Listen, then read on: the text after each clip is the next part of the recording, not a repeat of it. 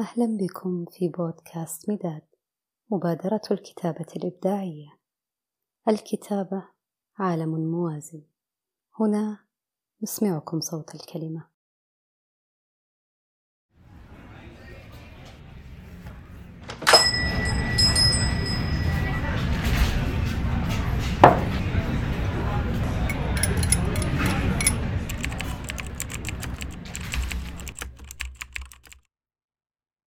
وهل سيختار أحدهم أن يكون حزينا بنفسه؟ لا تكوني ساذجة. هكذا أجابني السيد كلارك، المدير التنفيذي لإحدى أكبر الشركات المهتمة بالتطور التكنولوجي والذكاء الصناعي، حين أخبرته عن فكرة مشروع جديد أعتقد أنها ستمطر علينا أموالا لو نجحت. قد يبدو الأمر لأحدهم جنونا أو مجرد سخافات تحدثت بها، فاختراع تطبيق أو حتى إضافة ميزة للهواتف الذكية كتحديث جديد لها تمكن صاحب الهاتف أن يغير من حالته المزاجية إلى أي حالة يريدها وقتما يريد، بدت كفكرة ساذجة فعلا لجميع من حضر ذلك الاجتماع. والشكر يعود لذلك الشاب المزعج حين علق ساخرا: آنسة لورا، فقط اجعل الخيار الوحيد في التطبيق هو السعادة. أو لا مهلا، كوني سعيدة بمنصبك هنا ولا تضيعي أموال الشركة بأفكار كتلك. لكن لا يهم، فأنا سأقوم بتلك الفكرة على أي حال، ولنؤجل أمر الموافقة قليلا. تكونت الفكرة في رحم عقلي حين تمنت كل جوارحي في ذلك اليوم لو أنها لم تكرهك يوما، حتى تتمكن من رثائك ببعض الدموع أو القليل من الحزن على الأقل.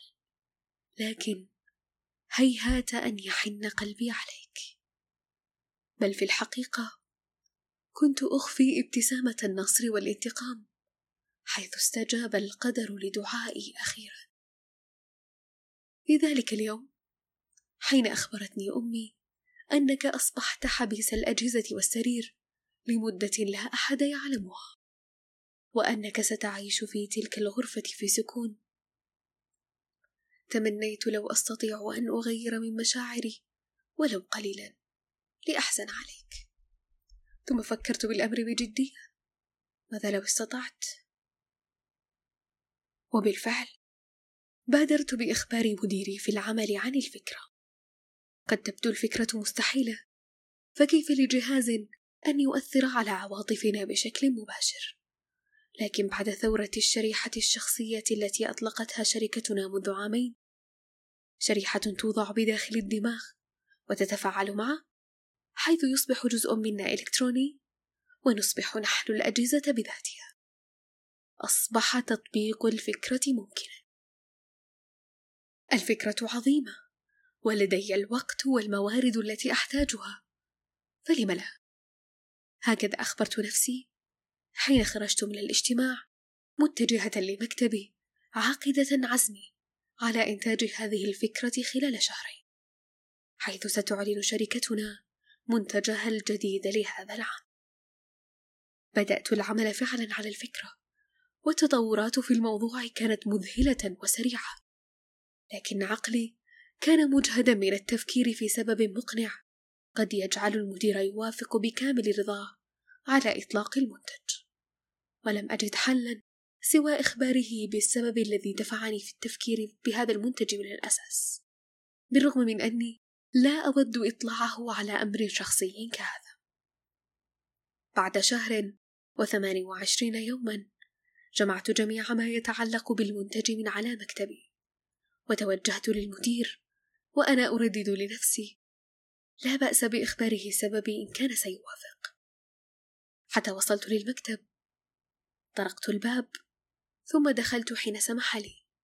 قبل أن أتمكن من قول أي شيء سألني المدير وهو ينظر لتلفاز مكتبه، حيث مسلسله المفضل يعرض، مشيرا لإحدى الشخصيات: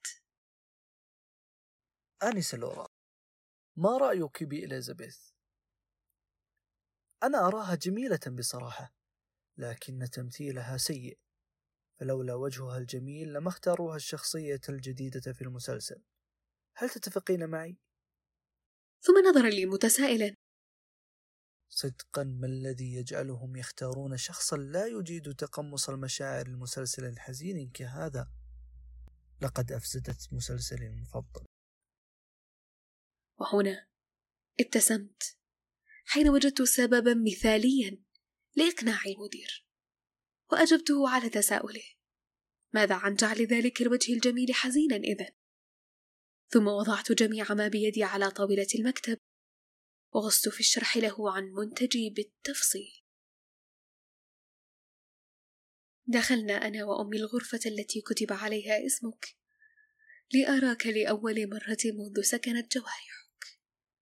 قبلت جبينك وجلست على الكرسي بجوار أمي وأنا أنظر للتلفاز حيث مديري يعلن عن فكرتي كمنتج العام. حينها نظرت لك وابتسمت وخاطبتك للمرة الأخيرة بداخلي. أبي، لا بأس الآن. سابقا لم أستطع تلفيق مشاعر الحب لك بسبب الذكريات المؤلمة بيننا، لكن الآن أستطيع أن أقبل رأسك بحب، وليس لأن أمي أخبرتني. فعلا لا بأس الآن. هون عليك، فبدلا من أن تحاول تعويضي ندما على ما فعلت سابقا، سأعود لمحبتك أنا كما كنت.